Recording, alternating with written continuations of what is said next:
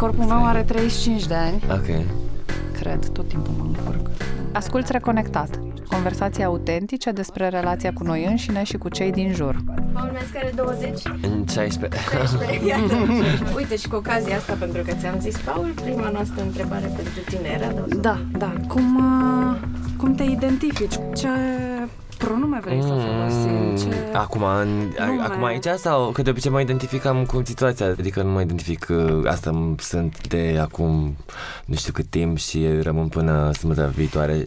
Ok. Cumva se întâmplă și pe parcurs și nu mă identific uh, ca gen nici cu un bărbat, nici cu o femeie, de fapt, și cu amândouă în același timp. Uh-huh. Am fost la o nuntă și m-au invitat și erau căsuțe din astea și toată lumea era cu numele și la mine scriau Paul slash Paula. Și am zis, băi, am înțeles cumva, știi că persoanele non-binare sau trans eh, se vorbește cu they în engleză, știi? Mhm. Și cumva am înțeles că nu sunt niciuna nici alta, sunt amândouă și atunci cumva de-aia e they. Uh-huh. Înțeleg Da, perfect da, asta. pentru noi e greu că asta vorbim Acum puteți să spuneți și noi, Paul nu? și Paula, e deschis. Ok, Mhm. asta e bine de știut. Dar pentru noi în română e greu. Cum traducem noi de ei? Da, nu poți să zici nici ele, nici ei. Adică, de fapt, ei e masculin. Mhm. Aha, aha. Da, că noi avem uh, foarte clar formulate pronumele de gen. Uh, oricum, cred că prefer mai degrabă pronumele feminin decât masculin, cumva. Și când nu sunt neapărat... Uh, când nu mă feminizez. Mhm. Și apropo de scris pe românește, am vorbit cu cineva că scriam la FCN proiecte și era foarte mult uh, actrițele, artistele, și- pentru că majoritatea erau femei în echipă Mhm. și asta a fost foarte tare, că de obicei tot se asumă genul masculin la plural, apropo Da, de da, da. ei, ele. Ar fi interesant să-mi zică uh, Paul și Paula, ele. da, da, da. Acum, până la urmă, dacă toți suntem într-un punct în care lucrurile sunt destul de... nu sunt formulate, adică noi nu avem o formulare Mhm. pentru de în română, Mhm. cred că cumva putem să o căutăm, nu? Și să vedem ce funcționează Mhm. pentru noi aici. Uite, mie îmi plac foarte mult fetele de la Disnomnia, e un colectiv de scris feminist și despre asta vorbesc, că vor să facă un limbaj nou, cumva că e, limba e vie. Da. Așa e, așa e. Și, uh, de exemplu, mie mi-e greu. Adică eu, ca psihoterapeut, lucrez cu copii trans Mhm. și uh, cu ei mi este simplu să mă adresez așa cum îmi cer ei, dar uh, trebuie să recunosc că am o foarte mare dificultate să vorbesc despre ei în felul în care îmi cer ei părinților lor. Ah, wow! Pentru că părinții lor impun un limbaj, nu? Da.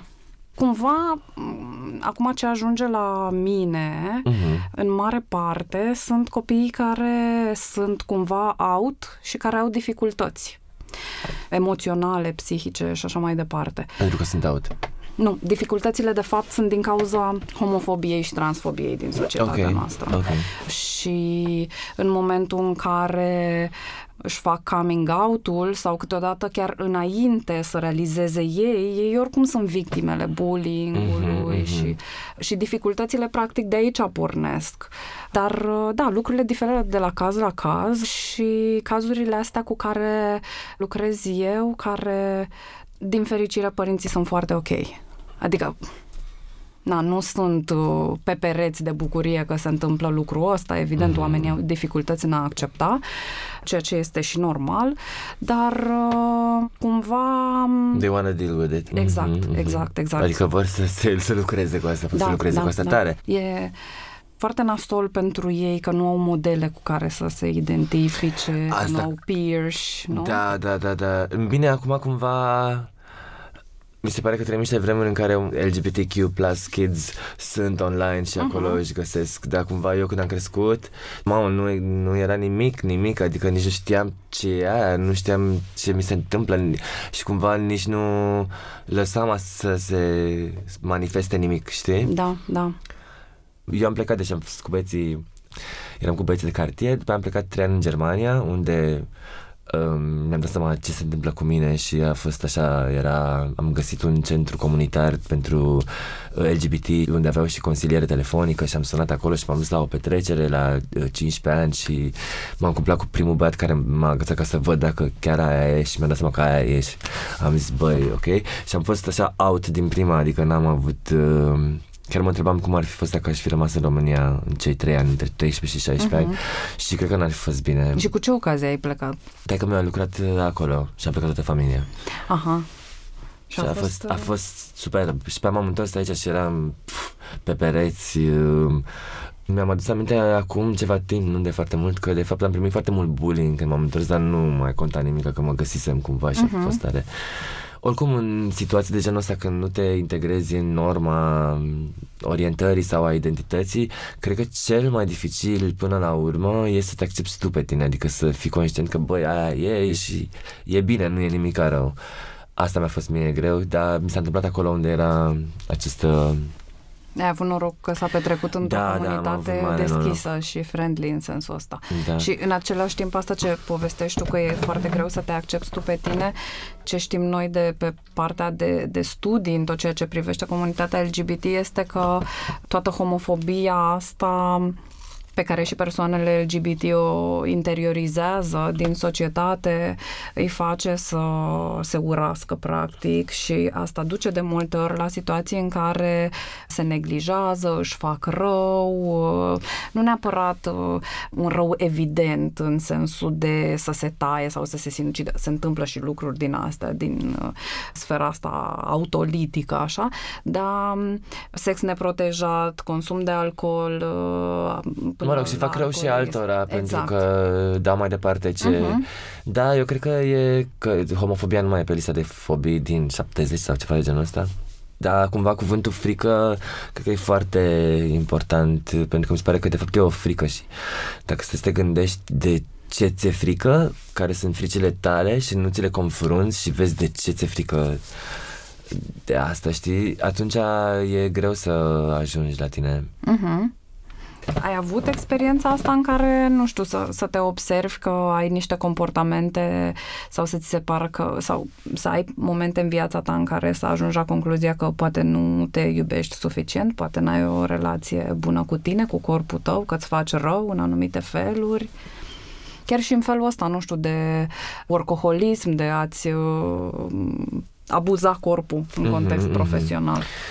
Uh, ideea e că, na, fiind uh, în zona asta de dans și am dat la coregrafie până la urmă și cumva cred că acolo e prima oară când am lucrat tehnic cu corpul și l-am pus și e, e foarte tare. Dansatorii au o memorie fizică și există o memorie fizică pe care eu nu o aveam, că majoritatea oamenilor care fac secția de coregrafie vin de la liceu de coregrafie uh-huh. și e foarte tare că se face o frază, de exemplu, se face cu partea dreaptă și după aceea se reface cu partea stângă și e diferit și e dificil, dar ți lucrează creierul și îți face să Mhm. te echilibrezi totul. Ți-l integrează, Da, practic. da, da. Și fiind din zona asta, eu cred că împing un pic corpul, adică m- îl duc la niște extreme din astea, dar am senzația că e o că corpul nostru poate foarte multe lucruri și că merită să fie împins, dar nu mai stau um, fără somn sau fără mâncare, am niște nevoi pe care încerc să le bifez. Mhm, Apă, mâncare, somn, astea sunt vitale. În rest, da, când am ocazia încerc să să preiau niște riscuri din astea fizice, să, Mhm. Să push it Dar un pic. presupun că sunt cumva asumate și ești conștient de ele, adică că și noi vorbim totdeauna în psihoterapie de chestia asta, că evident că nu o să fim niciodată perfect sau complet echilibrați și ideea asta de echilibru e ușor perfecționistă și nesănătoasă, de fapt, Da. că nu există echilibru, Mhm. da? Dar uh, dacă am niște dificultăți sau știu că fac lucrurile într-un fel anume, atâta timp cât mi le asum și sunt conștient de ele, chiar dacă sunt lucruri nasoale pe care le fac și mi le fac mie. Self-destruction, uh, da. Da, da, e, ești cumva pe drumul cel bun, Mhm, că măcar ai partea asta de awareness, nu? Și acum e- mai e și chestia asta că uh, ceva poate nu-ți face bine fizic neapărat, dar cât îți face bine mm, emoțional, să zicem, sau Mhm. nu știu. Poți să dai un exemplu? Că nu știu. Ceva care stai aici. nu știu, dar... Mă gândeam la fumat, dar e, nu vreau să promovăm asta. Mhm. Uh, Da, nu, nu.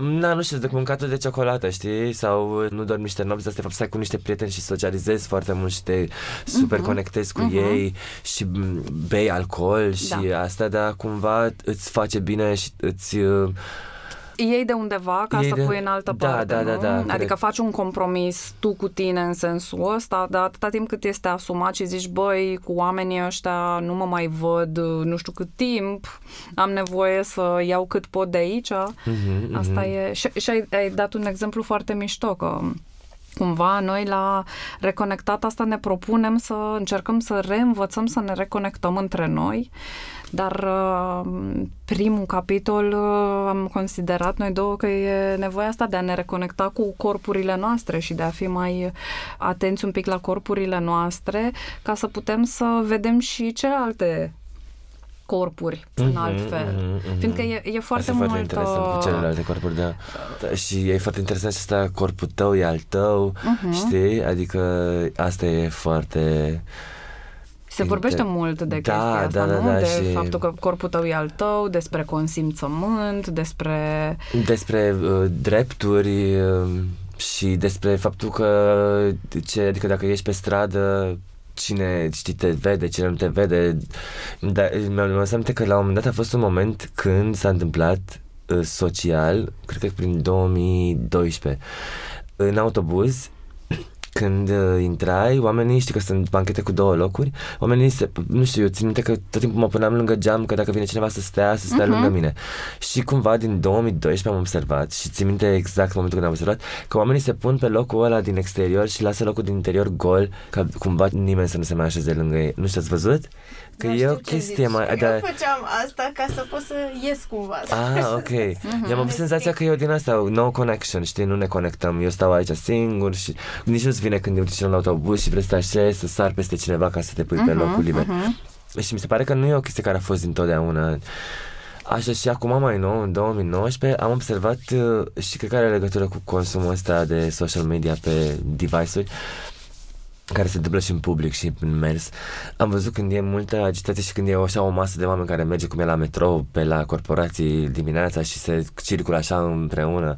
E foarte drăguț, îmi place parcă e un val, dar la un moment dat când sunt două valuri care se întâlnesc sau mai mulți oameni care nu mai e nimeni care să la, faci loc, ori să fii tu mai sigur și să mergi și să facă celălalt loc. E un moment din ăsta de oh, ce facem acum, că avem două corpuri care s-au întâlnit Mhm, și mhm. cine cedează, știi? Și cred că are legătură cu faptul ăsta că e, totul e foarte rapid acum. Vedem că a dat sin, că n-a răspuns, scriem imediat, vreau o prăjitură, nu știu cum fac.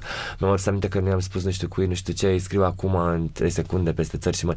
Și totul e foarte rapid, că așa că cumva reacțiile astea de pf, de a te integra ca și corp Mhm. uh-huh. într-o masă mai mare și a-ți crea uh, un ritm propriu e mai dificil. E mai dificil și, și cred mai că greu e de și des- renunțat la... Exact. Mhm, Și mhm. despre frică cumva, că până la urmă cred că e deconectarea, dar deconectarea poate are altceva sub ea totdeauna, Mhm, nu? mhm. Fiindcă ai povestit de chestia cu scaunele din autobuz și după aia Mara a povestit că ea se așeza la margine ca să nu fie blocat acolo. Aha, de fapt, aha. eu aici cumva aud și îmi poți confirma, Mara, dacă este sau nu așa, frica de a nu rămâne blocat acolo înăuntru, Mhm, nu? mhm.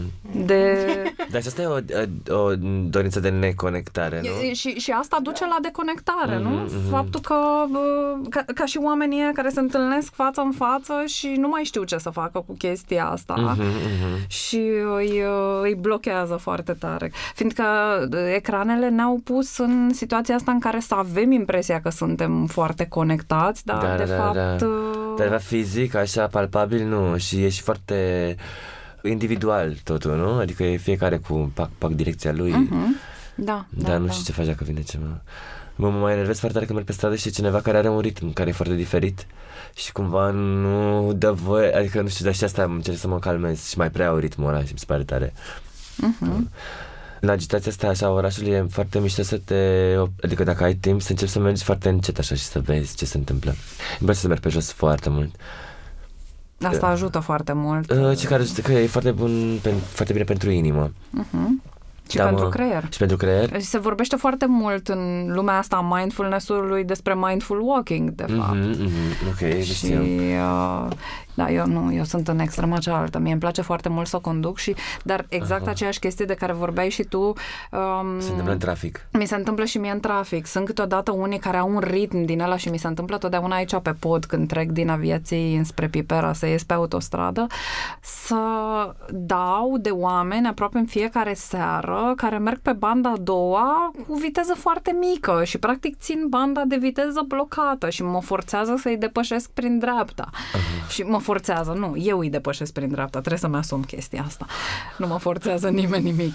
Dar sunt zile în care, dacă nu mă grăbesc nicăieri și sunt pe chill și așa, conduc așa foarte relaxată și încerc să intru în ritmul ăla și cumva lucrurile au sens. Dar uite, vezi și chestia asta cu mașinile, dincolo de ecrane și mașinile cumva ne deconectează, nu? Că atunci când mergem în transport în comun, cât de cât mai vedem oameni. Mhm.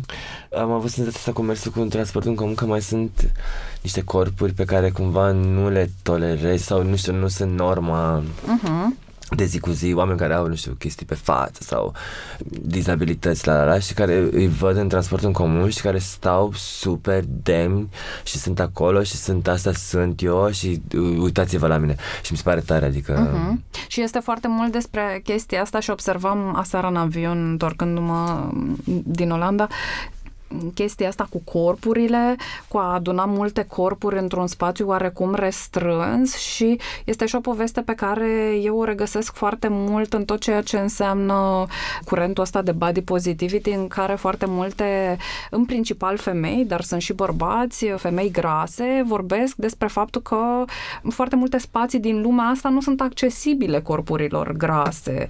Și aici nu ne referim neapărat la, nu mai știu cum se, se cum le denumesc pe femeile care nu sunt suficient de, de grase, adică, Mhm. dar știu că există ceea ce se numește infinity fats, adică oamenii care sunt efectiv foarte există, mari. Există, apropo de asta, că chiar mă gândeam la, apropo de corp, e cartea lui Roxane Gay, Mhm. Foamea, povestea corpului meu, nu știu dacă ați citit-o, dar uh, ea pune problema asta cu corpul meu al cui e și vorbește despre supraponderalitate morbidă sau ceva de genul Da. ăsta, de care ea suferă.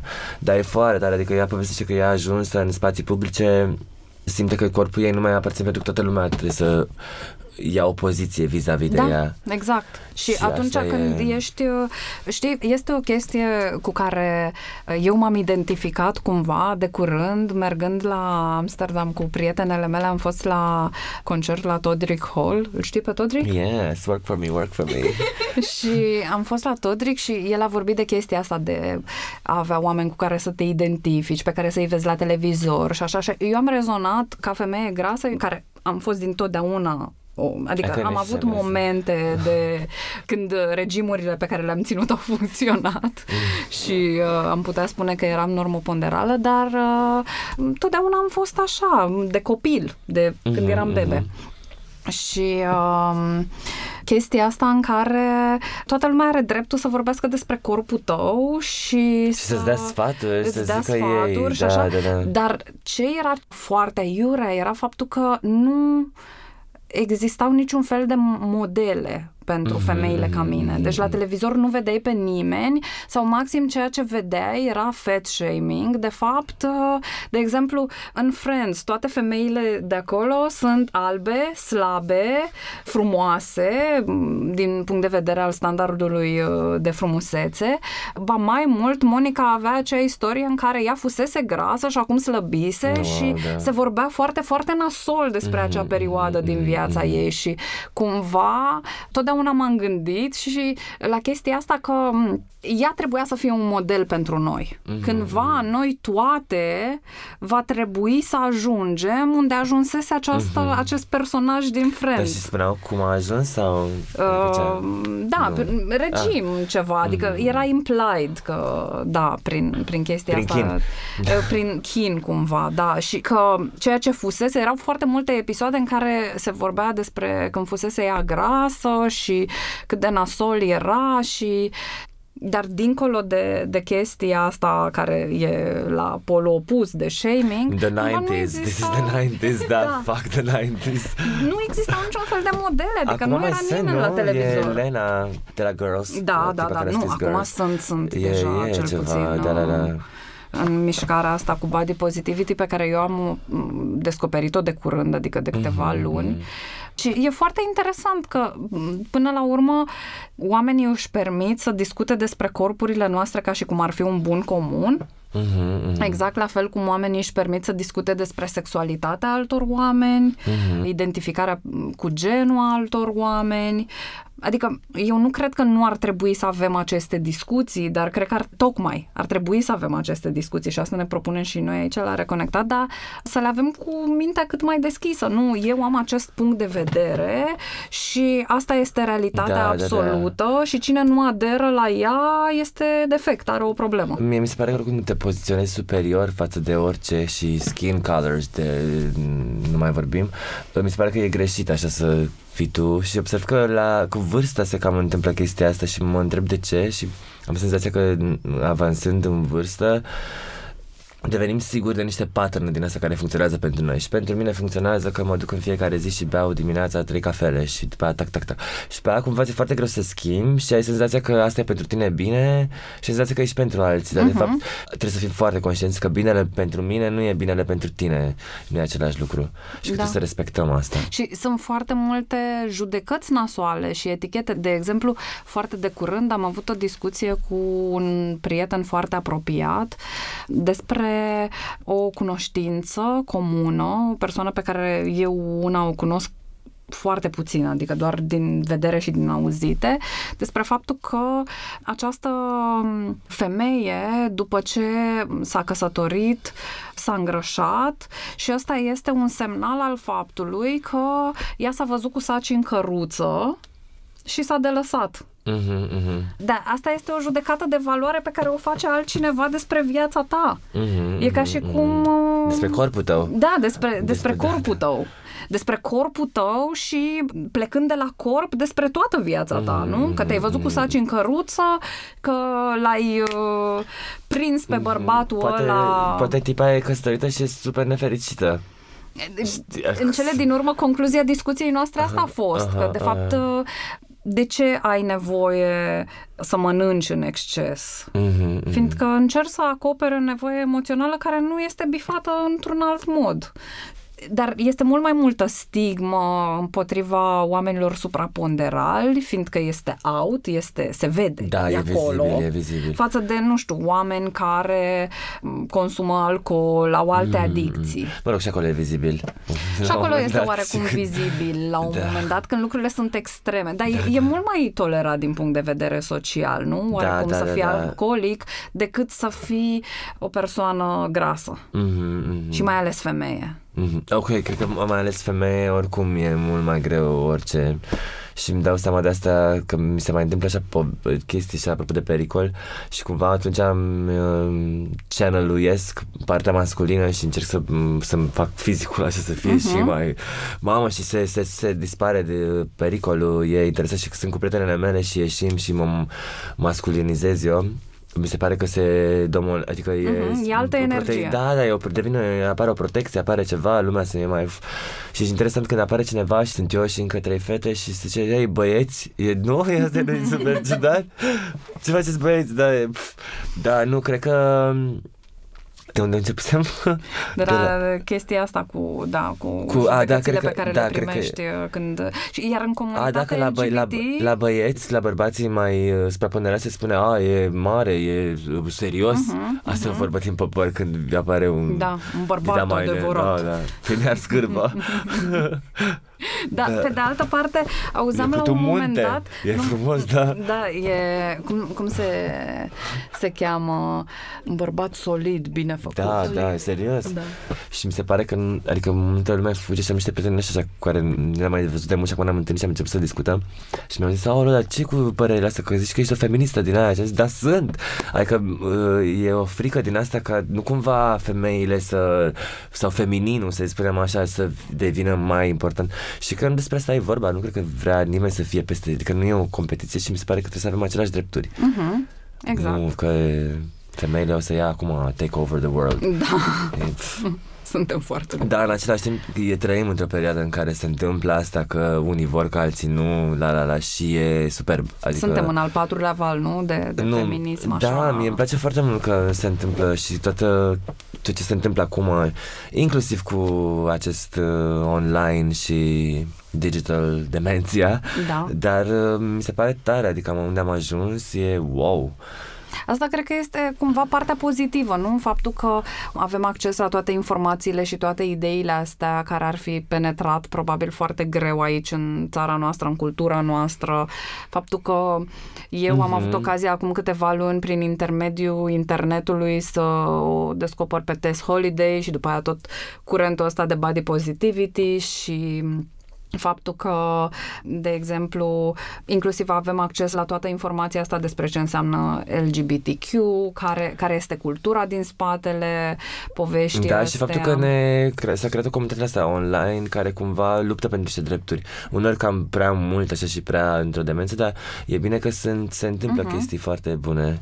Da, ca să ne reîntoarcem Da, la da, povestea da. noastră cu corpurile. Și să nu, eu vreau să ne întoarcem un pic la povestea cu, cu al patrulea val de feminist și așa. Mi se pare că structura asta de patriarhat care a existat până acum din mult și la noi încă în, țara, la, în România încă nu, dar mi se pare așa că în vest se simte că nu mai face față capitalismul ăsta, așa, Mhm. numai și cumva e, e nevoie pentru o nouă ordine a lucrurilor și mi se pare că se mizează undeva, sau mințile mai progresiste mizează foarte mult pe feminin și pe fem, Da. și plus că asta are legătură și cu, cu planeta noastră care e finită până la un moment dat dacă nu ne...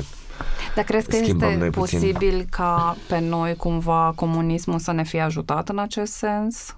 Fiindcă în comunism cumva eram toți egali și uh, Uite, un exemplu în sensul ăsta ar fi că în România nu există acea discrepanță între salariile bărbaților și salații, salariile există? femeilor. Este cea mai mică, cred că, din toată Europa. Ah, ok. În același timp, uh, nu știu ce să zic de comunist, dar în același timp mi se pare că social suntem într-o națiune foarte machistă, nu? Mhm. Deci, da. Dar, pe de altă parte, Mi se pare că, adică vrei să vorbim despre comunism? Da, în sensul că comunismul uniformizându-ne în felul ăsta, cumva bă, și femeile aveau un acces similar în câmpul muncii. Mhm, asta e tare, asta e tare. La fel ca și, și bărbații, eram valorizate similar, ba, chiar poate câteodată eram valorizate mai mult, fiindcă noi avem, venim cu spiritul ăsta de sacrificiu, de...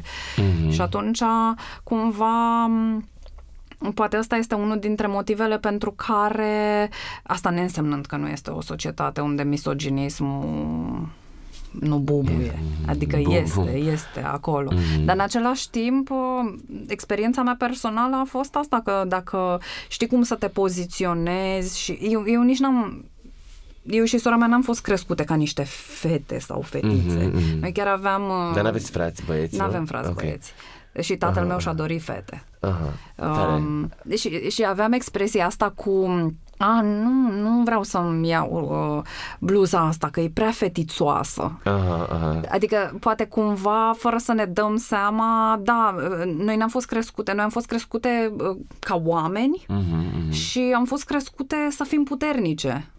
Și cumva exista această respingere pe care amândouă o aveam față de fustițe, rochițe, sandăluțe, chestii, dar în niciun caz nu, nu era o chestie impusă din afară, era ceva ce venea de la noi și în același timp, da, era o luptă permanentă între noi și mama noastră de nu, nu, sandale, lasă-ne cu astea în pace, Adidas și chestii. Dar, da, eu n-am avut experiența asta. De câte ori, chiar și când lucram ca medic în spital și când am lucrat la urgențe și așa, eu știam că, ok, dacă mă duc acolo și îmi fac treaba și așa, ba chiar Dar nu se pare că... am mizat și m-am folosit de faptul că sunt femeie. Ok. Nu, nu, nu în sensul ăla de a seduce, fiindcă n-am fost niciodată Dar nu ăla pe nu e singurul poziția aia, sens. dar în alt, în, Mm. în, în sensul că, de exemplu, în, în facultatea de medicină, senzația mea era că profesorii câteodată erau mult mai agresivi cu băieții. Mhm, Adică pe noi maxim ne, nouă maxim ne dădeau dismis ca proaste. mhm, mhm, Dar băieții își luau niște umileli mult mai nasoale dacă... mhm, mhm. erau prinși pe picior greșit. Mhm. Și mie asta mi s-a părut uh, așa comod cumva. Adică pe noi ca fete nu, nu-și permiteau să ne uh, terfelească așa super nasol și chiar și ulterior în rezidențiat, lucrând, nu. Unde se întâmplau chestii nașpa erau de obicei uh, din partea unor profesori femei. Ok, poate, ok. să- Mhm, Să fie ele misogine. Da, da, da, da. da. Mhm. Dar, da, eu, asta e experiența mea personală. Eu n-am, n-am... Da, am eu o întrebare. Ah, Așa, așa. Pentru că, stai, trebuie să mă apropii de, trebuie să mă apropii puțin de microfon. De de ce ai simțit tu nevoia să dai, adică să nu ai fost apropiată de chestiile astea feminine? Pentru că mie mi se pare că cumva Paul le folosește ca empowering și tu le vedeai ca disempowering. Da, Mhm. Poate, Da, nu e știu. nice să mai... Da, da, da. Adică asta a, a, acum... da, clar. Pentru că, pentru că așa fac și eu, nu de alta, Era- dar e total disempowering, simt că sunt vulnerabilă dacă mă Asta e o expun, dacă discuție arăt. care și acum a explodat Mhm. așa, apropo de, e vorba despre fem. Uh, și e chestia asta că e, f- că, de exemplu, a fost super slut shame-uit uh, Lana Del Rey, știi? Și cumva, de ce nu poate să fie acceptată feminitatea unei femei sau a unei persoane e oprită și există foarte mult, uh, tot dintr-o cauză misogină care e undeva departe. Da. De exemplu, există foarte mulți în comunitatea LGBTQ+, care sunt, băi, da, e ok să fii gay, nu știu de acum, travestite, ce înseamnă asta și aia nu e nici măcar homofobie sau transfobie, e un fel de misoginism. Știi, mi se pare că poți să fii ca apariție îmbrăcat sau îmbrăcată non-binar, adică nu trebuie să fie neapărat feminist sau așa, dar eu chiar o folosesc ca o armă și îmi place și faptul că mă feminizez îmi dă pe mine tot procesul ăsta de feminizare mă și ajută foarte mult personal să îmbătrânesc toate ritualurile astea și a avut grijă și chestiile și toate detaliile, inelușul, cercelușul, nu știu ce, țac, țac, țac. Are legătură și cu seducția, dar nu neapărat, adică nu... Dar în același timp mi se par, nu știu, mi se pare că e, e o armă feminitatea uh-huh. pe care poți să o folosești, pe care bărbații cumva nu le se cam tem așa, li se pare că e seductive și atunci la la la și e, nu știu.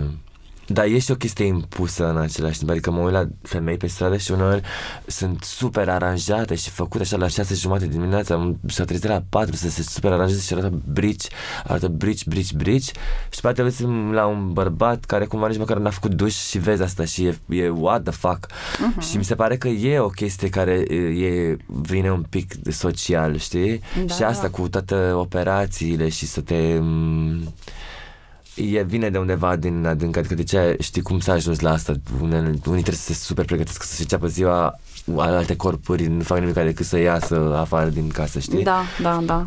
E foarte interesant. Dar Și în același timp, știi, cred că vorbim de exact două extreme ale aceleiași dificultăți, știi? Oameni care nu sunt ok ei cu ei înșiși în corpurile lor, fiindcă și ca om care decid să nici măcar nu-mi fac un duș în dimineața asta, evident ne punem niște... E, e corpul tău, iubește-l, curăță-l, adică, ok, poate că sunt oameni care aderă la niște uh, idei mai noi și așa, dar se vede când cineva se respectă mm-hmm, și mm-hmm. când cineva se delasă complet, fiindcă mm-hmm. poți să fii, să nu te speli cu gel de duș în fiecare zi, dar să ai totuși o igienă bună, fiindcă nu este sănătos să ne spălăm așa cum ne Da, spălăm da, da, noi și da, obsesiv. da, da, da, da. Și la capătul opus al spectrului este femeia aia despre care vorbești și chiar vorbeam cu prietena mea din liceu acum două zile. Băi, mai ții minte când veneau gagicile alea de la nu știu ce clasă și învățam dimineața, la 11 așa 12 și ele la 8 dimineața erau cu tot smacul, cu toată tencuiala pe ele cu... și noi ne gândeam și ne uitam la ele, fata la ce oră s-a trezit asta, să își facă treaba aia pe față, noi de-abia eram crăpate de somn, mm. eram distruse dacă ajungeam la primele mm. ore, știi? Și fetele alea erau deja și efectiv, prietena mea fiind mult mai cochetă decât mine. Eu am fost totdeauna așa mai, mai băiețoasă și așa, dar Gabi totdeauna a fost o tipă cochetă, dar nici ei și ei mm. povestea asta îi dădea cu, mm. cu virgulă. Și într-adevăr, eu lucrând foarte mult cu femei și în vara asta, asta a fost un light motiv în cabinetul meu de la adolescente și până la femeile mature cu care lucrez, indiferent de forma lor, indiferent de statutul lor social, de vârsta lor, vin și povestesc chestii despre ele, despre corpurile lor, despre relațiile lor foarte, foarte complicate cu, cu corpurile lor și uh, pe care le rezolvă fie supracompensând, fie evitând. Mm-hmm. Știi? Exact cum, cum spuneam și mai devreme. Pentru tine a fost chestia asta vreodată? Au fost părți din corpul tău la un moment dat în viața ta care să nu-ți placă, pe care să vrei să le schimbi? Sau... Mm, eu lucrez cu fața cumva în teatru și mă gândesc că e și un mare shame pe operațiile astea estetice. Și am, am niște prietene trans care sunt și sex workerițe, mm, apropo de al cui e corpul tău, și care cumva sunt foarte, adică e și ele au standardele și îmi zic, aolă, nu, acolo trebuie botox neapărat, trebuie să faci ceva, spui fațete la dinți, deci îmi dau așa, îmi fac rețeta și am stat de câteva ori cu ele și, adică primele des când mi-au zis eram, oh my god, gata, mi-am făcut notițe când mă gândeam, doamne, chiar și pe aia am zis, băi, dar nu, adică puteți să luați și voi ceva de la mine. Și ne, ne-am uh, armonizat cumva. Da, cred că dacă te apuci să-ți faci așa niște schimbări din astea în corp și să nu-ți mai placă ceva și vrei să schimbi, cred că se poate în ziua de astăzi și cred că e minunat. Am o prietenă care și-a pus implanturi pentru că avea sânii foarte mici și mi-a zis că i s-a schimbat viața total și că nu regretă nicio secundă și că și mâine ar promova chestia asta. Dar cred că trebuie să te gândești foarte mult de ce o faci, adică dacă uh-huh. o mhm. faci pentru tine sau o faci să urmezi ceva standard care poate nu-ți aparține, știi? Adică poate e așa... Dar e tricky și cu asta, adică că o faci pentru tine ca să Dar apar... poate e aceeași chestie, știi? De care vorbeam mai devreme aha, aha. cu a fi asumat și a zice, băi, nu nu pot, am, am nevoie, am încercat foarte mult timp să accept, uite, tot cu prietena mea de care am vorbit mai devreme, vorbeam de o altă prietenă comună de noastră care merge să-și pună implanturi și a zis, băi, nu mai pot cu aceste două șosete goale pe pieptul meu, deci mm-hmm, efectiv, mm-hmm. e căsătorită, are un soț care o iubește așa cum este, o apreciază foarte mult, dar este despre ea cu ea mm-hmm. și atâta timp cât așa cum spui tu, te-ai gândit foarte mult și ai stat și ai încercat să accepti și n-a funcționat, ok, mergi mm-hmm. către chestia asta că ai posibilitatea cumva în ziua asta. Da, da, e, e așa. Dar fi asumat. Asumat, da, cred că, trebuie, și cred că trebuie să... Și asta mi se pare super ciudat cu oameni care se super operați și zic, a, nu, n-am făcut nimic. Dar întorcându-ne un pic, eu stau mult în oglindă și lucrez și la caminul ăsta de vârstnici la Moses Rosen, facem teatru de 10 ani cu ei și am văzut că și ei au foarte multe oglinzi în caminul de vârstnici. Și eu îmi place să stau, să mă uit la corpul meu în oglindă, nu neapărat să îl critic și să-l judec și să zic, ah, asta nu-mi place, schimbăm imediat sau nu știu ce, ci pur și simplu să-l descoper, că mi se pare că sunt niște puncte în corp pe care nu le vedem zi de zi și cu care e mișto să te confrunți uh-huh. și cumva nici nu le vezi la televizor să zici, ah, ok, așa arată deci cumva nu este despre judecată și critică și etichete pe care ți le pui pe corp, ci este despre curiozitatea ta despre corpul Da, tău. da, îmi place, adică mă, cred că e sănătos să stai să keep it real, știi? Adică, băi, ăsta e corpul meu, îl văd în oglindă, mă uit la el și știu și cumva când mă doare ceva, știu că e în zona asta și că arată și așa cum, știi, sau spatele, omoplatul, cum se vede, nu știu, îmi place să descoper corpul uh-huh. în mhm. oglindă stând Cred că și la Caminul de Vârstnici, uitându-mă la rezidenții cu care lucrăm, că unii par uh, foarte opriți la o vârstă, știi? Sau au o vârstă mentală diferită față de corpul lor. Uh-huh. Și cred că e bine, dar cred că e, e cazul să fii conștient că corpul tău, că despre asta, adică vorbeam mai devreme când am început câți ani are fiecare aici în studio, la uh, Reconnect, Reconnect? Reconectat. Reconectat, la Reconectat în studio și cumva mi se pare că avem o, o vârstă psihică sau, mă rog, o vârstă interioară și o vârstă fizică pe care nu poți să, pe care poți să alergi și să, să te să intri uh-huh, în mhm, conflict, uh-huh. dar mi se pare că aia e. Și e bine să-ți asumi. Ăla e termenul de expirare al corpului nostru pe planeta asta, nu? Dar cred că e mai termenul de expirare al, expirare al planetei e mai devreme decât... Uh, Vă știți, uh, știți asta, ecofeminismul? Mm-hmm. Și acum există și spiritual ecofeminism. Povestea e așa că e feminism oricum și eco e faptul că tratezi pământul ăsta, știi că de, până acum a fost povestea cu mama natură și e, ecofeministele au o, o povestioară din asta în care un băiețel se naște și când se naște băiețelul plantează și un pom, un măr și cresc împreună și el se cațără pe el, după aia începe să mânce merele, după aia el uh-huh, crește uh-huh. și își dă seama că poate să vândă merele alea și după aia își dă seama că poate să folosească și lemnul ăla și ăsta ajunge, nu știu, la maturitate și copacul nu mai există. Da. Și cumva Ideea e să ieșim puțin din mindset-ul ăsta că mama natură și să considerăm planeta și natura nu ca pe o mamă, ci ca pe un partener care nu are o relație de dragoste și atunci uh-huh. cumva aia nu crește, adică nu e dragoste necondiționată, ci e o chestie pe care o hrănești și dai înapoi, primești și că altfel nu o să reziste da. planeta.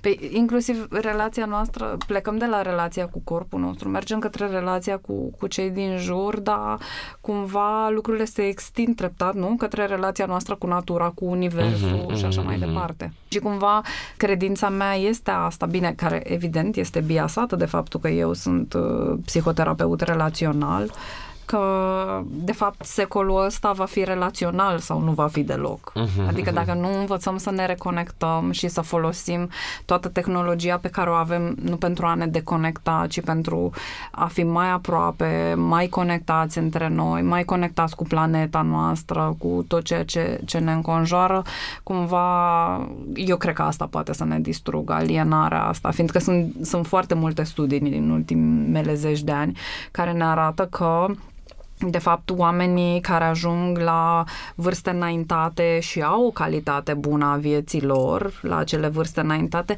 sunt aceia care au cultivat relațiile pe tot parcursul vieții lor, fiindcă relațiile nu se întâmplă, nu ni se întâmplă. Ție nu ni s-a întâmplat să fii conectat cu oamenii despre care ai vorbit mai devreme că ești recunoscător că i-ai în viața mm-hmm, ta, tu mhm. muncești la relațiile alea, e da, ceva da, ce faci conștient. Se mai și întâmplă că ajungi într-un mediu social, dar cred că se întâmplă din ce în ce mai uh, lograr rar cu uh-huh. vârsta. Mi se pare că înainte cunoșteam foarte mult și, și disponibilitatea să mai cunoști oameni, parcă nu e că da. scade cu vârsta, nu? Scade cumva, fiindcă începem să ne plafonăm în diverse activități, că asta mă gândesc de fiecare dată, cât de mult timp aveam când eram adolescenți și câte multe chestii puteam să facem și, uite, referitor la sex. Cum era sexul când eram adolescenți? Păi, bineînțeles oh că era cu, go back there. Uh, cu bubuială, cu chestii, da, cu nu știu ce, fiindcă sau era cringy, da, da, da. Ideea este, nu mă refer neapărat la primele experiențe, ci mă refer la experiențele alea de 20-something, poate, știi, okay, că lucrurile, okay. știi, și sunt foarte mulți oameni care au nu, stai să nu generalizăm, acolo, nu? Că, mie, că, că mie mi se întâmplă și că pentru că am fost crescut într-o familie asta foarte religioasă și cumva cred că mi-a luat un mult timp să fiu eu ok cu mine și cu identitatea mea și cu ce crede lumea despre ea și la la la. Eu acum trăiesc de-abia cumva niște experiențe care îmi plac și sunt foarte... In, adică... Acum mi se pare că e la maximum și că mă bucur de corpul uh-huh. meu Fiindcă când... sunt nu știu de ce. oare niște experiențe mai conștiente în care ești mai conectat tu cu tine? Uh, și cred că gând... Da, stai, dacă mă gândesc acum mult, uh, cred că și pentru că e pentru că nu e sexuala hetero, știi? Uh-huh. Și care e stabilit și l-ai văzut la televizor sau nu știu ce, la e ăla din ce majoritar, știi? Cumva care, cu care crești și cumva am, am, am zis, adică nu știu de ce. Cumva să știi că și pe noi care suntem sau ne identificăm ca hetero, sexul ăla pe care l-am văzut la televizor sau pe care poate îl mm, vedem da, în filmele da, da, porno cum... ne distruge relațiile. Da, da, da, clar, Fiindcă clar. ne creează niște așteptări complet nerealiste mm, și nimeni nu ne spune... Eu am clienți, oameni foarte educați, foarte smart, care au venit și mi-au zis, da, bineînțeles, trebuie să te uiți la filme porno, păi altfel de unde înveți să faci sex? Oh my god, da. Da, ok. Dar să știi că există și porno, ok, există queer porno, A, da. porn da. și... Există ethical porn. Da, da, da, da, adică să nu blame, adică, da, știi nu, ce nu, zici, da. nu generalizăm. Adică da, poate trimis pe ăștia care vor să de la porn și la porno ăla. Evident, este ceva ce le recomand oamenilor de fiecare dată, dar în același timp, nu, nu vreau să demonizez niciun tip de porn, dar uh, și, și pentru noi noi ca generație poate are sens, nu? Să fi învățat sexul din filmele porno, fiindcă nu aveam de unde altundeva. Da, de pe VHS. Nu? Da, da, da, da, da, da. Da, pe de altă parte, uh, când ajungi spre vârstele astea 30 și ceva, începe să dea cu virgulă povestea aia, că nu, nu funcționează. A, nu, da, da, da, e. da, așa e, așa e, așa e. Dar cred că trebuie să ieși de acolo din aia, deci să-ți dea cu virgulă și să-ți fii, băi, asta e și mi se pare că acum cam știu ce-mi doresc și știu ce vreau și știu și a fost foarte ciudat apropo de oameni mai, oameni supraponderați, când am ajuns prima oară cu un băiat acasă care era gras, a fost foarte ciudat că mi-am dat seama că îmi place foarte mult, adică a fost o chestie din asta în care, știi, și eram, wow, ok, ce înseamnă ce, știi, ce ți se impune și de fapt ce organic ce te atrage.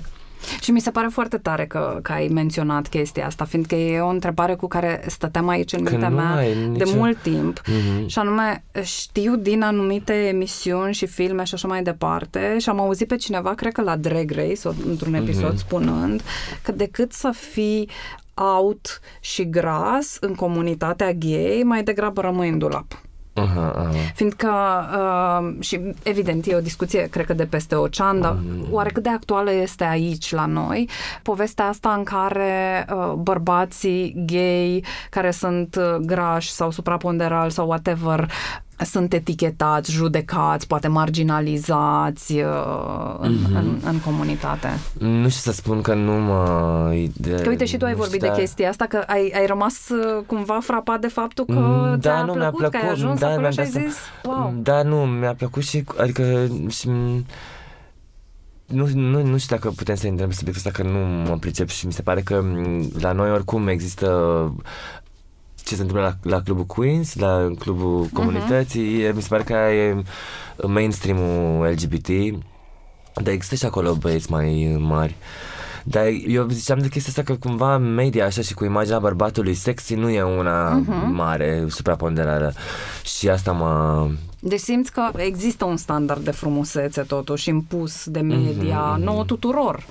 Că pentru noi femeile, știi că am vorbit de, de uh, femeile grase și așa, pentru noi este foarte evident. Mhm, Cât, mhm. cât de mult vă impactează pe voi ca bărbați hetero. Acum citeam în drum cu acest, un text al unui tip care povestește despre asta ce înseamnă queer, ce înseamnă gay și pe el povestește că există Tom of Finland Mhm. în anii 60 e tipul ăla care făcea desene cu bărbați uh, gay care erau foarte mușchiuroși și nu știu ce și în 1960 uh, a fost un pic apleznit așa cumva mm, și mi se pare că erau, erau niște drepturi de la publicarea pornografiei și cumva s-a decis că băr- corpul bărbatului nu este chiar atât de pornografic și au, au putut să reziste publicațiile da, acum acest standard uh, super mușchiulos și super masculin și dus la sală și nu știu ce, deja e foarte, face parte din cultura asta de bărbați cis, gay, uh, care se căsă, adică nu știi, din homonormativitatea cumva. Și acum mi se pare că în lume apare chestia asta de acceptarea feminității și în comunitate. Că, uh, apropo de ce, să ne întoarcem și mai înapoi, apropo de chestia asta cu bullying, cu cei care sunt homofobi, dar ei însuși uh, aparțin comunității sau... La un moment dat și când ești, cum era și filmul ăla, când era un grup de um, albi și cu un tip uh, negru și apărea alt negru și zicea, I'm the only black person here, come on. Știi, și cumva e o chestie din asta când e cineva mai ca tine, pentru că tot, tot timpul Te te-ai simți încercat să... amenințat? te- Nu te simți amenințat pentru că tu tot timpul ți-ai ascuns ceva și atunci vine cineva care e mai rupt, ca, mai ruptă ca tine Mhm. și atunci devine un pic de din asta. Devine bullying-ul ăla al oamenilor care sunt din comunitate și fac un bullying pentru că și ei au primit și atunci dau mai departe, știi? Mhm, mhm. Fiindcă, de fapt, ăsta este bullying-ul totdeauna, nu? Mhm.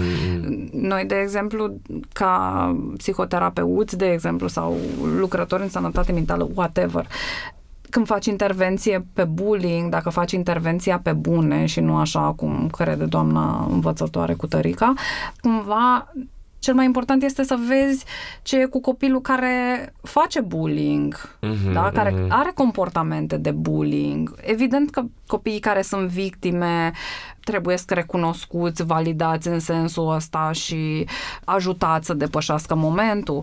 Dar, pe de altă parte, Ce facem cu copilul celălalt? Îl demonizăm, îl arătăm cu degetul, îl dăm afară din școală. Că, Și ce de e de fapt, făcut? ăla este copilul care are nevoie de ajutor. Fiindcă la rândul lui, acel copil, mai mult ca sigur și-o primește din altă parte. Mhm, mhm. Cel mai probabil. Sunt, sunt și ceva cazuri unde, ok, poate este un copil crescut fără limite, fără reguli, cu ideea asta de entitlement, că e ok să facă orice, dar de obicei copiii cu comportamente de bullying sunt copii care la rândul lor sunt victime ale abuzurilor fizice, emoționale. Mhm, mhm. Eu primesc și acum când apropo că mi s-a întâmplat o poveste cu cyberbully de curând Mhm. Și a fost, uh, a fost ciudat cum a reverberat cumva. De eu primesc bullying când ies în cluburi uh, la la la în rochie, dar cumva nu le mai înregistrez deloc și asta am făcut și din liceu după ce m-am întors în Germania, cumva nu le înregistrez și trec pe lângă ele și mi se pare că, adică încerc să nu mă agăț cu nimic și să le, tocmai să mă get empowered by the bullying și cumva faptul că uh, dau ignore, am senzația că faptul că sunt over it, nici se și taie bullying acolo și atunci cumva ne reverberăm. Fiindcă nu dai niciun feedback. Da, da, da, Ajută. sunt... Pf, da, da, da, nu, nu, nu, nu, nu, mai, dar nici nu mai pot să mai stau de el. Am întâlnit, l-am dat, mi-a, l-am- mi-a păsat admina, prietena mea, care e și Aron, nu mai pot să vorbească cu cineva care spunea că el e 40% homofob și ce să facă. Și eram, ok, dar ce, 60% ce ești altceva? Și nu știu, am, am țipat râs și mi-a dat seama că nu e ok și am plecat. Dar, uh, da, în IRL mi se întâmplă, adică trec și pe lângă mine bullying există acolo și sunt conștient de el lucrez cumva cu el la modul că mă și hrănește poate puțin.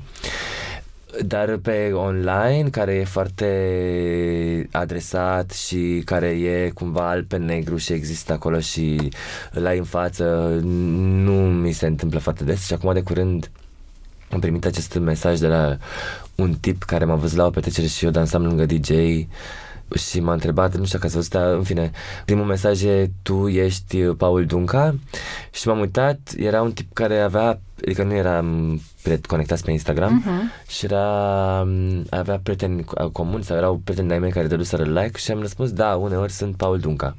Alteori sunt Paula Duncher. Nu, asta n-am scris. zis. și de am plecat la repetiții în IRL și după aia am dat, am deschis uh, Instagram-ul și primisem așa un foarte, foarte multe mesaje de la el care începeau că îmi pare rău pentru tine, eu sunt de 15 ani pe scena asta techno și acum ai apărut și tu brusc. Și am încercat să fac un uh, video cu DJ-ul și nu puteam că aveai tu umerii tăi păroși și eu sunt ok cu hainele de femeie, dar uh, la tine e un fiasco. Și am și prieteni bărbați, dar uh, sunt frumoși și mi-a trimis un selfie cu el și cu un tip păros care și arăta om de foarte bine și uh, după aia a degenerat într-o chestie asta, eu, eu ne zic nimic, adică doar am văzut tot mesajul, după poza continua cu chestiunea asta că, cu amenințări, că se vor fi luate măsuri în cazul în care mai apar, vreodată și lasă-ne pe noi normali în pace, că la control și la Apollo merg chestiile astea, dar nu în- la Wow. în techno românesc, nu știu ce și că voi lua măsuri și la sfârșit zicea, te rog frumos, nu-ți mai expune boala mentală. Așa se încheie mesajul. Și eram într-o repetiție, trebuie să n-am știu ce să fac, am făcut pur și simplu, am am screenshot-uri tuc, tuc, tuc, la tot mesajul, am dat bloc lui și mi-am pus screenshot-urile pe Insta Story direct. Și de aici cumva a fost super pentru că am, am primit foarte multe mesaje de oameni No way, you- we love you, go on doing what you're doing, na na na na, na. Dar i-au scris și niște prieteni ai mei și acolo a devenit și mai agresiv. Adică prietenul mea a zis, măi, o să avem grijă să nu mai intri la control și la Apollo și dacă atitudinea asta oricum nu te ajute să intri nici în techno și știm, știm și oameni pe acolo, dar foarte așa destul de... Și asta a început cu niște amenințări din astea oribile de îți rup incisivii, Oh my nu știu God. ce, și foarte detaliat așa într-un fel. Mă rog, ai reieșit că e un tip care face destul de mult uh, cyberbullying și e destul de stalker la anumite gagici cu care nu reușește să se conecteze. Dar după aia au început și alți oameni să-i trimită death threads lui, ceea ce nu... Eu, eu, adică Mhm. eu n-aș fi vrut să intre pe Facebook tot scandalul ăsta și cineva a postat uh, Pe Facebook. pe Facebook toate screenshot-urile și de la rest. Și la pe Facebook a devenit un pic mai hardcore și altcineva care a descoperit unde lucrează și a teguit clienții omului pentru Oh care my e ceva... Da, e, e, Într-un e fel- groaznic când se întâmplă asta. într-un- Într-un fel, e, este bine că oamenii au ocazia să trăiască consecințele acțiunilor lor Mhm. și să înceapă să se gândească la ideea asta de asumare, mersi, de, la nevoia lor de a-și asuma responsabilitatea și așa, dar în același timp uh, nu, nu, nu e ok, nu? Să răspundem cu aceeași Da, monedă. nu mi se pare că să răspunzi la hate cu hate. Mi se pare că, adică prietenești, tipul ăsta care a căutat și a teguit, cumva e, un, adică e cam extremă povestea. Dar în același timp mi se pare că nu mai e un discurs pe care poți să-l ai în 2019 cu amenințările astea și cu pur și simplu că tu ai păr la sub braț și că te îmbraci în Rocky e o problemă. Adică mi se pare că a generat un pic de chestionare. M-am dus pe aia, eram în niște locuri din astea mai publice și m-am întâlnit cu un prieten hetero care cred că știau de scandal, că sigur știau și am simțit așa că e puțin, că sunt un pic așa cam... Oricum eu, eu nu știam ce să fac cu cyberbullying-ul ăla și l-am postat imediat și nu știa că a fost bine, dar cred că nu m-ar fi mâncat, Mhm. mai ales că era așa și negru pe alb. Dar mi se pare că acest social warrior uneori în ziua de astăzi poate să ajungă foarte departe. Da. Ție vreodată frică? Acum mi s-a făcut frică cu povestea asta uh, la modul că mă gândeam nu neapărat că o să-mi o iau, că mi se pare că până la urmă vorbind și având atâția o, ar- o armată de lovers uh, around me, adică nu iubiții mei, dar comunitatea, înțeles, da. nu mi-e frică de, de o chestie fizică, că m- o să pățesc ceva, corpul meu o să pățesc ceva, mi-e frică mai mult de o campanie din asta de expunere extremă și am mai fost vizat de câteva ori cu noua dreaptă, Felix Roncea și așa. S-a mai luat, dar Na, se știe și cine sunt ea. Da, am așa, am avut o, adică săptămâna asta, că de vreo săptămână s-a întâmplat, săptămâna asta am avut o, o panică un pic că se va întâmpla o campanie din asta de hate împotriva mea. Mhm. Dar eu am fost și crescut uh, creștin uh, cu vina și atunci cumva e foarte ciudat cum ori mă super uh, surprind cum reacționez la niște chestii de criză mi-asum eu vina și când s-a întâmplat asta, când am primit mesajul de la tipul ăsta și am stat așa după aia, am postat imediat de la dar mă gândeam, doamne, am făcut ceva acolo, nu știu, știi, a fost uh, foarte Mhm. ciudat și încerc să scap de asta. Da, pe de altă parte, e o diferență, nu? Dacă e despre vină sau e despre rușine.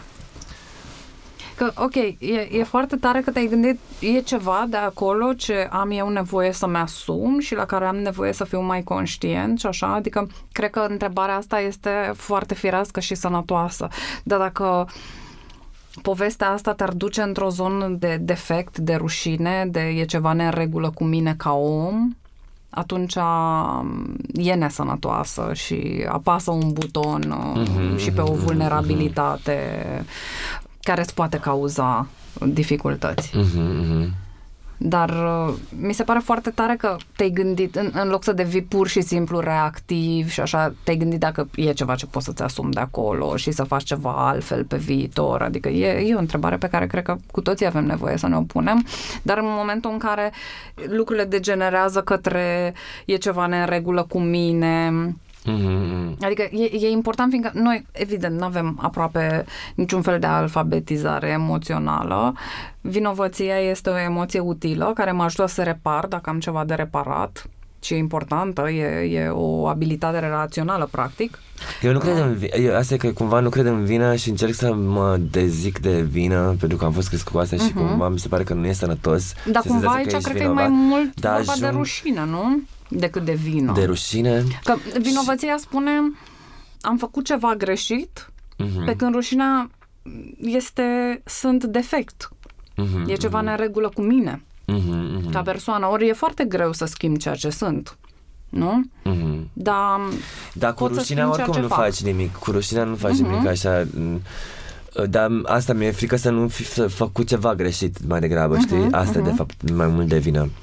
Dar și cu vina asta mă...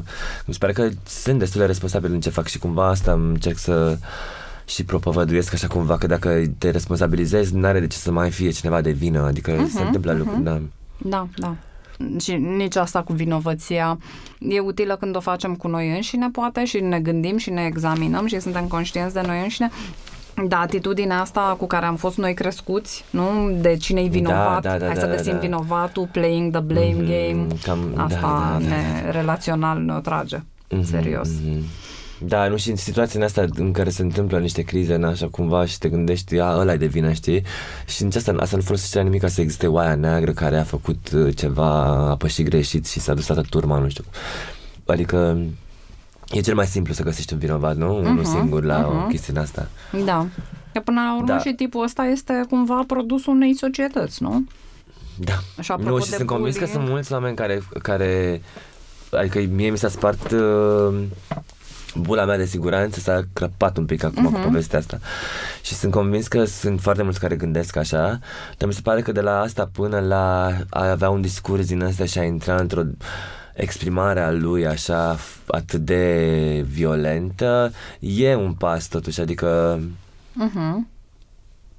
Ei răspuns ceva? Ai Nu, vorbit? eu n-am scris nimic, nu i-am scris nimic. Nu i-am scris nimic, că mi se părea așa că, adică aș fi putut să încep să zic, băi, băiatule, că, mi s-a, adică și la el mi s-a părut și, și cu poza aia cu băiat, cu celălalt băiat în care arătau amândoi foarte bine, părea cumva într-o zonă în asta în care și el e gay, dar nu, știi, adică, dar are o problemă cu feminitatea mea pe care mi-o exprim. Oricum, eu cred că eu lui, lui la petrecere am dat cu glitch și am și dansat lângă Villa Lobos uh, și cred că a fost și o chestie din asta de gelozie.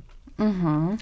Nu cred că e asta e răspunsul că el e, că toată lumea zicea, a, e gay, sigur. Și, Un da, psihoterapeut sigur ți-ar spune că probabil i-ai oglindit o parte din el pe care el nu poate să-și o accepte și să-și o exprime.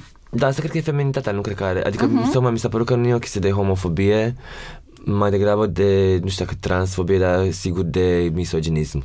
Că prietenei mele i-a zis foarte brut așa că e, cre- ea cred că i-a scris pe profilul că unde avea nume masculin, era Aaron, și a răspuns foarte transfob, adică clar, uh-huh. fă, că ești femeie, că ai nu știu ce, adică a fost așa destul de... f- Da. Mă rog, și a- altă prietenă i-a scris uh, și i-a zis... Uh, a avut niște remarci foarte rasiste. Adică totul s-a împlinit așa, țac, țac, țac, dar nu părea, nu... Nu părea din zona asta. Mhm. Da, știi, vis-a-vis de ce discutăm, noi, Mara îmi povestise de povestea asta. Apropo de subiectul nostru de astăzi, ceea ce s-a întâmplat a fost că ți-a făcut body shaming, de fapt, nu? Ți-a zis, Uh, da, um, da, da, corpul tău da. nu arată cum ar trebui să arate un da, corp. și e și uh, expus, adică cum îți permiți, că, uh-huh. că Mhm. despre asta e vorba. Da, da, da. Body shaming și cumva te, a cui, al cui e corpul tău, știi, adică... Da, e dureros când oamenii își permit să comenteze despre corpurile noastre, ca și cum Ca și cum le aparțin. Se simte undeva în corp povestea asta. În uh, părul de pe corp. Gândindu-mă acum în retrospectiv de săptămână, chiar m-am gândit că, băi, am avut un performance care pornește de la cartea Virginia Woolf, uh, o cameră doar a ei și suntem trei Virginii, eu sunt uh, cea care e Orlando, Știi, știi Mm-mm. cartea? Aia e foarte tare. Ea are o carte în asta care e fantastică cu un personaj care e nemuritor și care uh, începe în epoca elizabetană și se termină pe la, în epoca victoriană și uh, e băiat și la un moment dat devine femeie. Mhm. Și e cumva într-o androginie din asta, așa. Și oricum și Virginia Woolf uh, chestionează foarte tare genul și e feministă, e super feministă. Și aveam un, așa în care, mă rog, în personajul respectiv uh, trebuia să mă feminizez uh, cât mai mult și mi-am pus problema după povestea asta dacă ar trebui să, să-mi scot părul Mhm. uh, de pe mine. Adică da, da, m-am aș Și fost cât de un pic- departe te-ai dus? Adică te-ai gândit să te, să te ras, să te epilezi Nu, cu am- ceară, să te epilezi cu laserul? Nu că e, foarte, e complicat puțin și am, am avut trei uh, spectacole și la primul am avut ceva din asta care mi-a acoperea tot părul uh-huh. și Mhm. tot- o chestie, un fel de body din asta de balet. La al doilea am renunțat la ceva din el și la al treilea am rămas fără body-ul ăla. Mhm. Da. Dar cumva te-a afectat, te-a făcut să te gândești. M-am gândit la da, dacă m-a pus să mă să chestionez părul meu uh, Mhm. uh, corporal.